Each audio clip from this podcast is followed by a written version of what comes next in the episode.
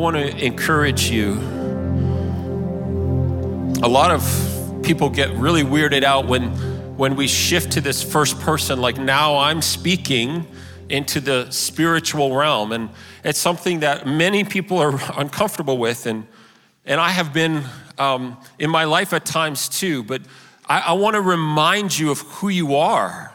You are a daughter or son of the king.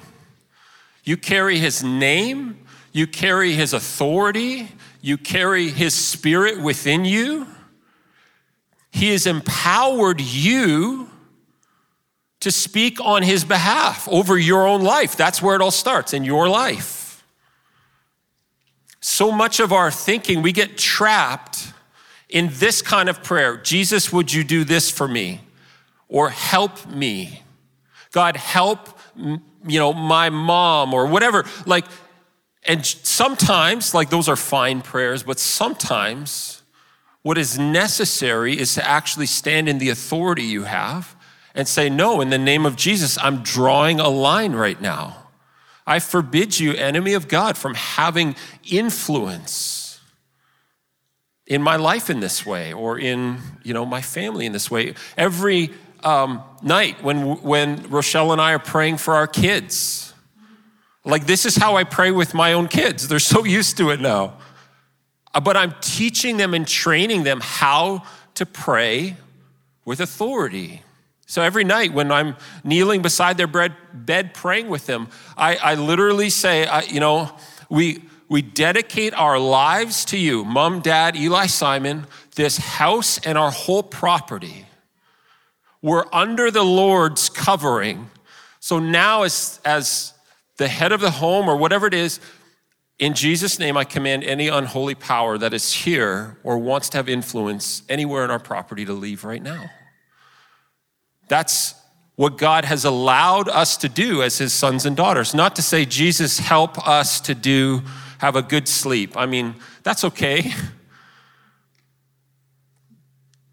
But Jesus has given us the authority. And um, today is going to be super practical.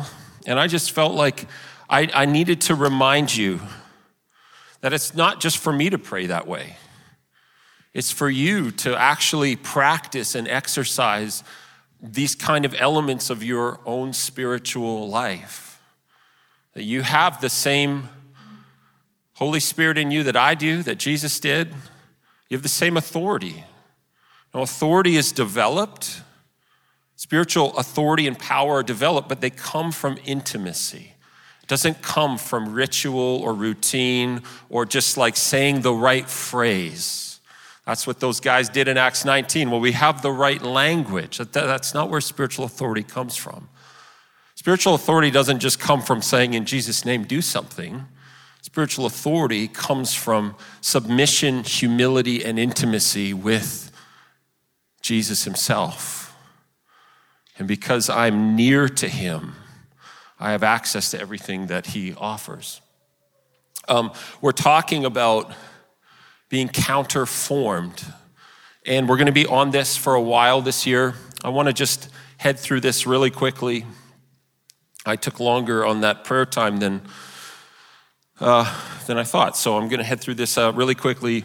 Um, we're talking about this idea of being counterformed. Again, the, the thesis for this whole year, really, for us and for um, certainly this series and this subject matter, the thesis is that you and I are being spiritually formed, whether we like it or not.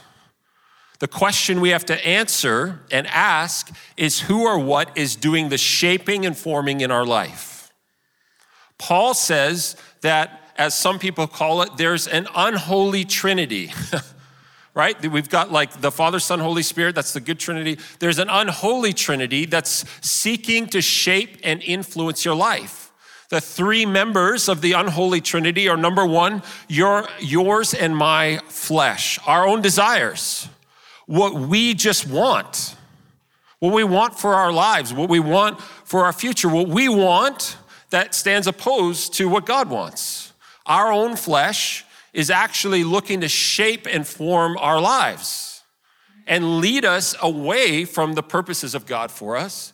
The second member of that unholy trinity is what Paul says uh, and calls the world. What Paul means are the prevailing ideologies and philosophies of the world, the prevailing sort of uh, convictions of the world's um, sort of systems. And you don't have to work very hard to think of like, what are the prevailing sort of orthodoxy and ideas of our world today? Whether you like it or not, the moment you hop online, the moment you're on TikTok or, or Twitter or Instagram or whatever, you are being shaped by what you are ingesting. You don't get a choice. That's happening. When you sh- uh, like put on the news, you are being shaped by the narrative that's being delivered. It's just the reality. You and I are being spiritually shaped and formed by our own desires, by the world, and the third one is the devil himself, this kingdom of darkness. We can't afford, especially anymore, to think that Satan has no interest really in your life. He has great interest in your life. And he has the means and the way to be personally and actively involved in it. Just because we're followers of Jesus doesn't, we don't have a magic force field around us that makes us immune to the attacks and assignments and ideas of the kingdom of darkness. So, those three things are looking to form how we think, what we believe, what our convictions are, what our values are, how we live, how we confront, how we deal with pressure and conflict and all of these things. And what we need today is a counter formation. We need to first recognize these things are happening. Those of you in university, it's happening on like hyperdrive.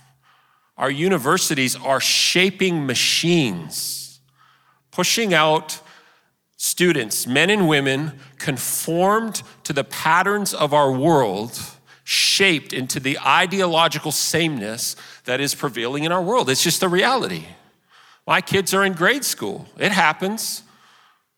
Our education system is shaping the lives of young men and women. It's just a reality. So, you and I are being spiritually formed. The question is what influence is having a greater effect on the formation of our life? Is it the presence of Jesus, the reality of the kingdom of God, or is it these other things?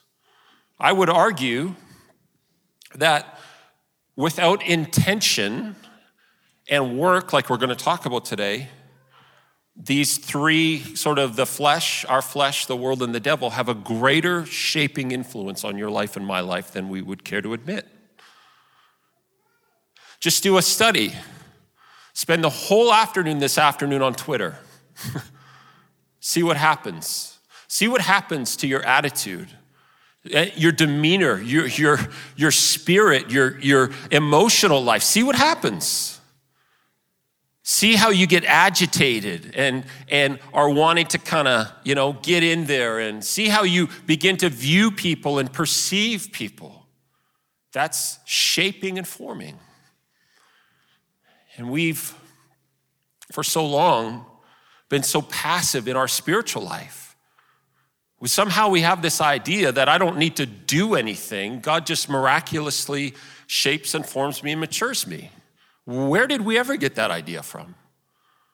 That's not an actual thing that we see in Scripture.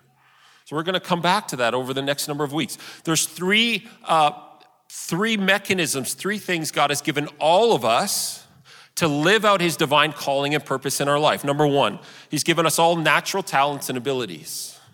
Number two, He's given us all access to spiritual practices, to spiritual disciplines or holy habits, however you want to call them. That's what we're talking about for the next number of weeks. And number three, he's given us all access to the Holy Spirit's gifting and power Those are three mechanisms we have to live out the kingdom of God on our life. We're going to focus on spiritual practices. Dallas Willard says this about them A discipline for the spiritual life is when the dust of history is blown away, nothing but an activity undertaken to bring us into more effective cooperation with Christ and his kingdom. Spiritual practices, like we're going to talk about over the next number of weeks, have nothing to do with developing righteousness or earning merit or favor with God. They are practical mechanisms we can use and engage in in our life to bring us into more effective cooperation with what God wants to do in our life so that we can live out his kingdom calling and purpose. If you have a Bible, you can turn with me to 1 Timothy 4. I just want to illustrate this point through scripture. Paul says this to Timothy his understudy. Don't waste time arguing over godless ideas and old wives' tale. Stop just talking about what you think you believe. Instead, train yourself. If you're an underliner, circle or underline train. Instead, get again, instead, train yourself to be godly. Physical training is good, but training for godliness is much better promising benefits in this life and in the life to come. This is a trustworthy saying, and everyone should accept it. This is why we, I underline this, circle it, this is why we work hard and continue to struggle. For our hopes, our hope is in the living God, who is the Savior of all people, particularly of all believers. That word in the Greek for train is gymnazo, where we give gymnastics or gymnasium and it means to train, exercise, or discipline yourself. There's an activation that we are called to by God in our own life of our spiritual life. We're called to it. We, we've got to work at deforming this sort of cheap grace idea that we've believed that yes, we're saved by God's grace. We can't earn it, we can't work for it, there's nothing we can do to be accepted by God. It's His grace. It's free, it's given freely, but grace is not opposed to effort, it's opposed to earning. We can't earn God's approval in any way. But we enter into this realm of cheap grace when we get something for free that then has no value to us, we exert no initiative or energy to actually uh, grow that thing, cultivate it, and shape and strengthen it. And we've gotten trapped, especially in the evangelical world, we've gotten trapped into this cheap grace model like, well, God, you give it to me for free. I can't earn it. Therefore, I'm not going to do anything with it or about it. I'm just going to passively sit by read my Bible sporadically, pray for dinner, maybe sporadically, go to church on Sunday, and just hope that you spiritually develop and grow my life. But that's not what Scripture tells us to do. Paul says, train yourself, get in the game, get active in your spiritual life. 1 Corinthians 9. Don't you realize that in a race, everyone runs, but only one person gets the prize? So run to win. There were no segways back then. Couldn't just hop on it and lean forward. All athletes are disciplined in their training. They do it to win a prize that will fade away, but we do it for an eternal prize. This is a, a crucial statement Paul makes next. So I run with purpose in every step. There's an intentionality and a purpose to how Paul was living his spiritual life. It wasn't just haphazard or abstract. It wasn't just sort of, ah, I just go with the flow, How, whatever I feel today. However, I'm feeling this week or this month, I'll just go with it. He ran with a purpose in every step structured, disciplined, detailed, intentional. I'm not just shadowboxing, he said. I discipline my body like an athlete, training it to do what it should. Otherwise, I fear that after preaching to others, I myself might be disqualified. That word for discipline in the Greek means to wear down, to beat.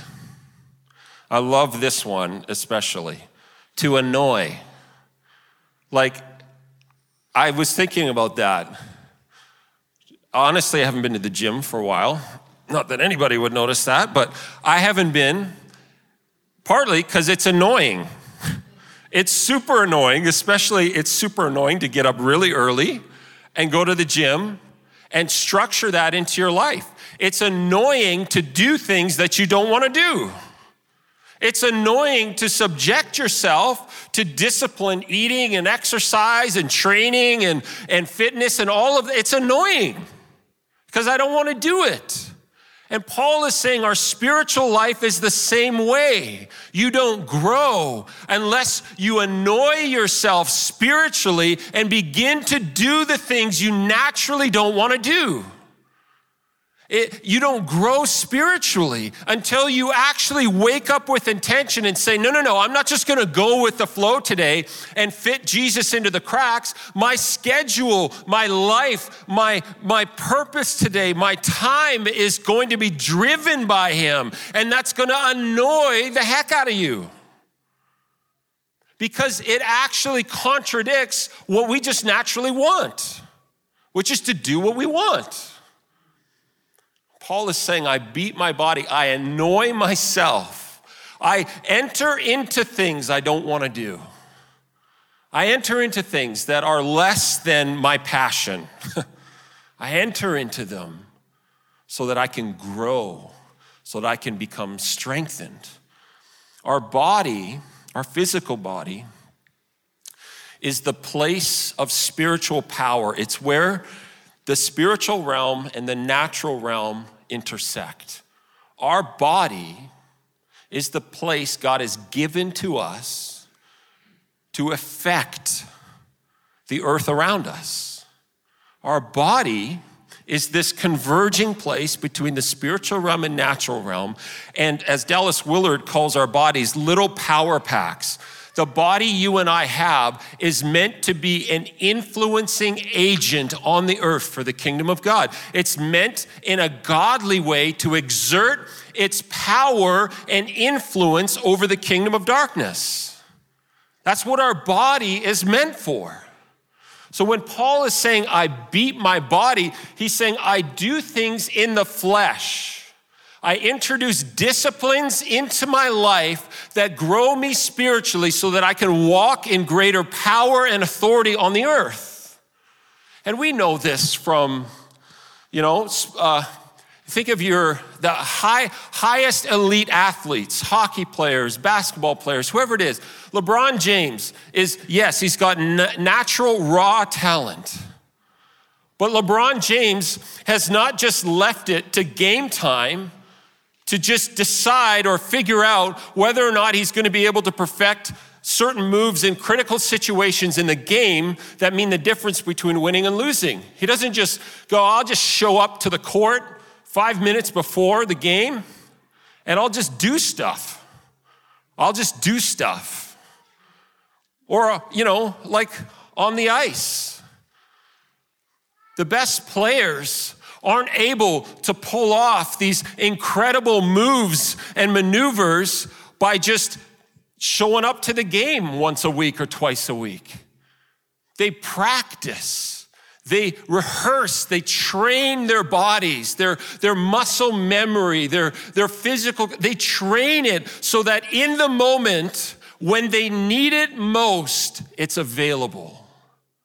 And this is like our spiritual life. Like we're we're skating down the ice, right? And then we come to, you know, the the defenseman on the other side, and spiritually we just expect by pra- not practicing or paying any attention to our spiritual life, we're going to have the capacity to outmaneuver the defense, break through, and score a goal top shelf. We just think, oh God, you'll just help me do it in the moment. But that's not the way the kingdom of God works, Paul is saying. That's a fantasy. The same way it would be a fantasy for me to think I could step on the ice with an NHL team and just, oh yeah, when I need it, I'll have the moves I need. It doesn't work that way.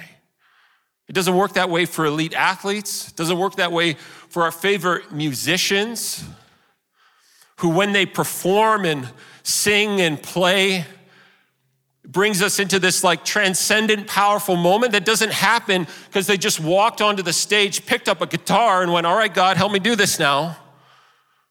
Eli's been learning, he's been practicing guitar. He's an amazing drummer.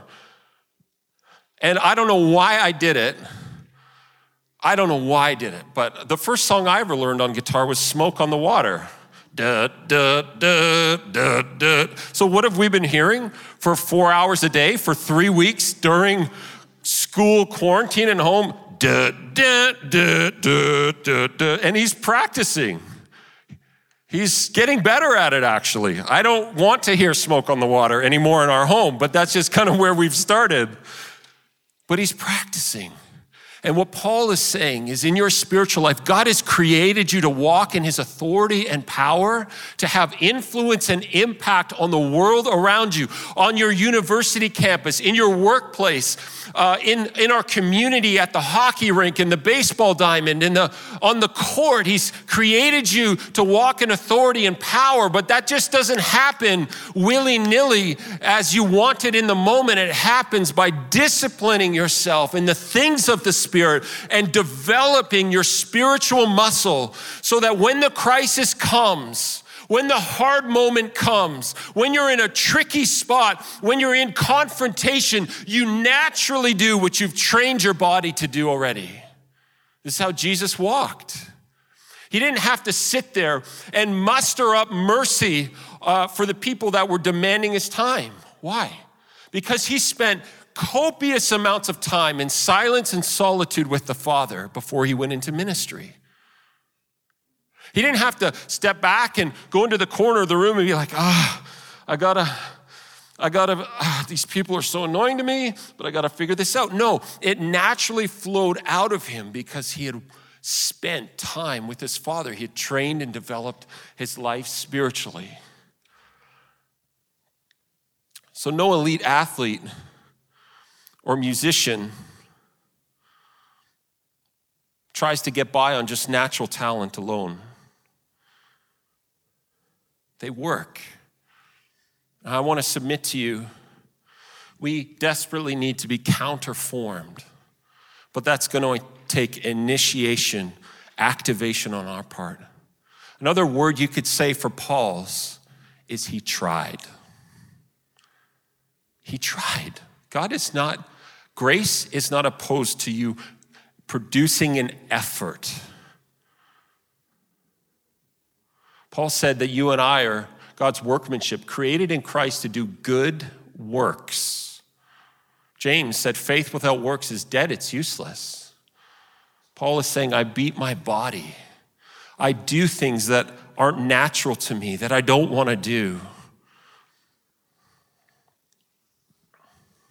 Every morning when I'm up praying, I'm just giving you an example from my own life.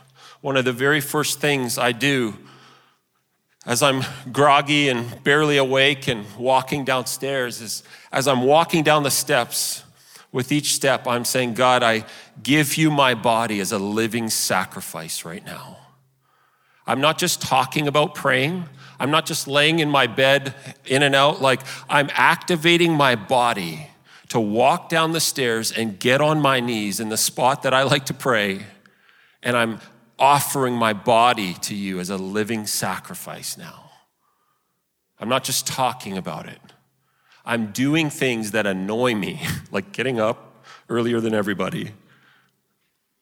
I'm doing things in my body to strengthen and grow my spiritual life so that when the moment of crisis comes, when the pressure is on, when I am like, you know, facing trouble on every side, so that in that moment I have the spiritual maturity and strength to walk in victory and in power, not be overcome by the moment. And so many of us are just expecting God to come through miraculously when our back is up against the wall and when we need help. And God always comes to help us in some way. But we're not doing the hard work day in and day out of strengthening ourselves like an elite spiritual athlete to be able to counteract the things that are going on in our life in a healthy way. So, these spiritual practices, uh, I'll show you this, just remind you of this diagram we had from last week. You can listen to last week's, which was a message just about why Jesus is our model for living. These three things, I think, were dominant characteristics in Jesus' life Number one, he prioritized spiritual vitality through time with the Father. Jesus made time in spiritual uh, life a priority. He didn't just kind of see how the day went. He made time in the presence of his Father a priority. That's a huge characteristic of Jesus' life. Number two, Jesus developed his character, you can read this in Ephesians, by sub, or Hebrews, by submitting to the rule of God over every part of his being. I want to submit to you that I think he did that most through engaging in spiritual practices like fasting, prayer, solitude, silence, meditating on God's word. Um, you know, there's lots of them. Jesus developed his character by submitting to the rule of God in every part of his being. And the third characteristic is he walked in authority and power through the gifting and empowerment of the Spirit. We want to do that one, but we don't really want to do the other ones. You can't really have the one without the others.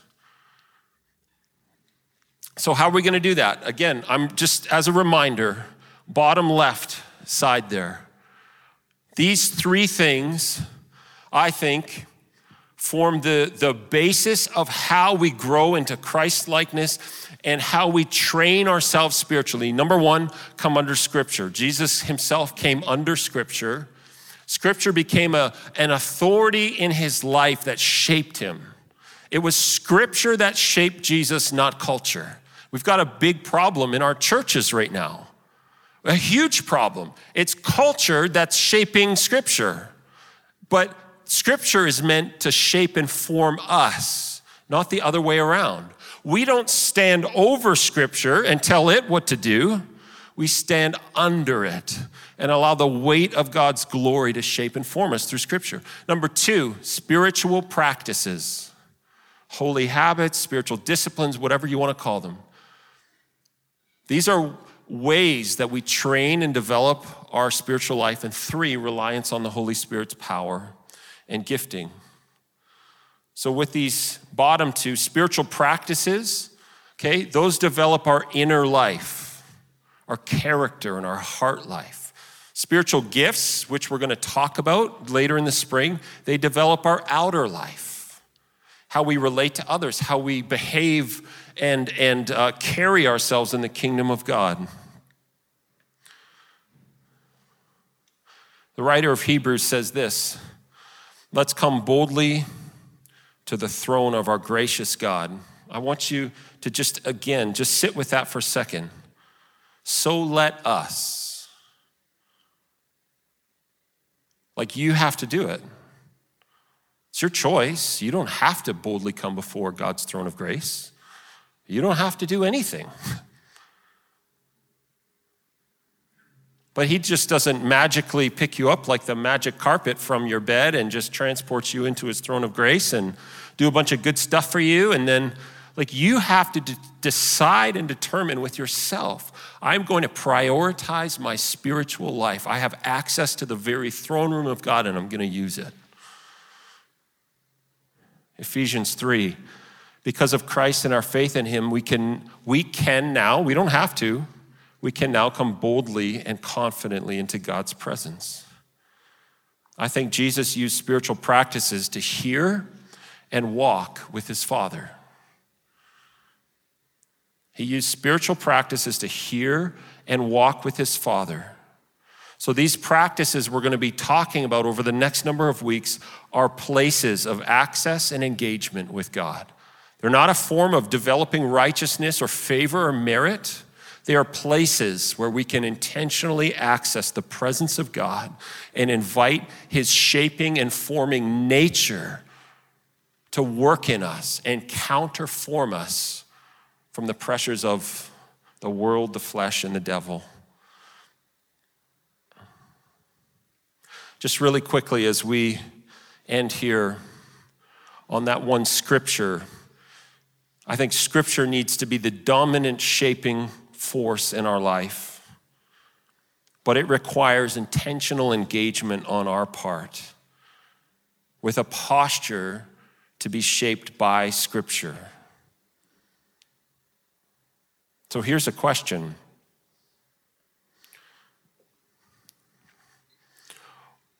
What scriptures have been shaping your life recently? Like, what parts of the Bible that you've read have you actually said, All right, Jesus, I'm going to allow this to deeply influence and impact my life? I want it to. That's just a, just a question that you can think about. What, what parts of Scripture have been counterforming your life toward the character of God, the fruit of the Spirit? This is what uh, Paul says about the role of Scripture. All Scripture, this is from 2 Timothy 3. All Scripture is inspired by God. It's useful to teach us what is true and make us realize what is wrong. It corrects us when we're wrong and teaches us to do what's right. Scripture is, uh, Paul is saying, has a shaping nature to it. God uses it to prepare and equip his people to do every good work. So, Scripture needs to be the dominant counterforming presence in our life. Scripture needs to counterform our values. What's most important to you and I? Scripture needs to counterform our priorities, our assumptions, our convictions, and the ways we view ourselves, God, and others. That's what the Sermon on the Mount is about. Jesus saying, You've heard it said, but I tell you. You've heard it said, if a man, you know, commits adultery with a woman, but I tell you, even if you've looked at a woman lustfully, you've already committed adultery in your heart. That's a counterforming statement right there. This is what the world says, but this is what I say. The question is, which one is going to have greater influence on your life? Do you allow the scriptures to shape you and form you? If so, which ones are doing the shaping? I'll be honest and I'll use myself as an example. There's been a lot of scriptures this year that have brought me deep conviction, that I've wrestled deeply with, that I've struggled to implement and, and live in my life and understand. One of them, I'm just using this as an example from my own personal life. One of them is from 1 Peter. This scripture absolutely annoys me, for one, and, and confronts my natural disposition, confronts stuff deep in my own heart. I want to read it to you. 1 Peter 2 13. For the Lord's sake, submit to all human authority, whether the king, as the head of state, or the officials he's appointed. For the king has sent them to punish those who do wrong and honor those who do right. Okay. It's God's will that you live your honorable lives should silence the ignorant people who make foolish accusations against you. So, confrontation number one Andrew, it's not how well you argue back, it's how well you live that will silence the accusation of the enemy. That's, a, that's deeply confronting to me because I want to know stuff. I want to know the intellectual arguments for things. I want to know this side and that side. I want to be able to formulate those arguments and I want to I want to destroy people with them. Let me just be honest. I want to have the knockout punch. And God says, it's not in your arguments, it's in how you live, it's in how you interact with people that has the greater effect. I've sat with that and gone, God, I, am not doing a good job with that right now. But I, I, I want this to have a greater influence on my life than just what I want to do, which is just air my own thoughts and opinions and tell everybody they're wrong, except for me. I am the only right person in Canada. Uh, anyway, that was a joke. That was totally a joke. I don't actually think that. But Peter goes on. Again, this is another counter forming thing in my own heart. You who are slaves must submit to your masters with all respect. Ouch. Did you catch that word, respect? I could maybe do it begrudgingly and with a few comments on the side. Do what they tell you, not only if they are kind and reasonable. What? Yeah, but God, I see there's so much injustice and there's so much that's like totally just wrong. I've wrestled with that. I've deeply wrestled with that. And I haven't lived that out well. I'm just being honest with you. But that's the word of God. Peter is saying it doesn't matter if you're justified. It doesn't matter if they're, he's literally using that as an example. It doesn't matter if they're treating you harshly, unfairly, or unjustly. That doesn't give you permission to subvert their authority. That's literally what he's saying. And I've sat with that for hours and hours and said, God, I don't know how to live this out well. I don't know what to do with this. But I want your word to shape my life. And you know what's happened? that hasn't drawn me to define a specific and precise kind of like ideology. What it's done is it's humbled me and broken me in my heart, realizing that I don't measure up to God's heart and standard for my life. Yet I'm imposing on other people around me a need to measure up to my standard for how they should be behaving and acting. What this does, when the scriptures come and they begin to shape us and form us, they work in the area of our hearts. And God begins to break pride and judgment and self righteousness and these things. And what happens is He softens when we allow the scripture to form us and shape us, it doesn't, leading, it doesn't lead us into more division and hardness and rebuke and sort of siloing. It leads us into brokenness, humility, and gentleness. When I allow this to penetrate my life, it allows me to see other people who are struggling with things I have no idea about, who are acting and responding in ways that I don't fully understand, but see them as human and as much in need as the mercy and compassion and goodness and grace of God as I need. So, what happens is I am softened by that. From my posturing and my stance to going, God, I need you so badly in my life. And if I do, then that person across the argument from me does too.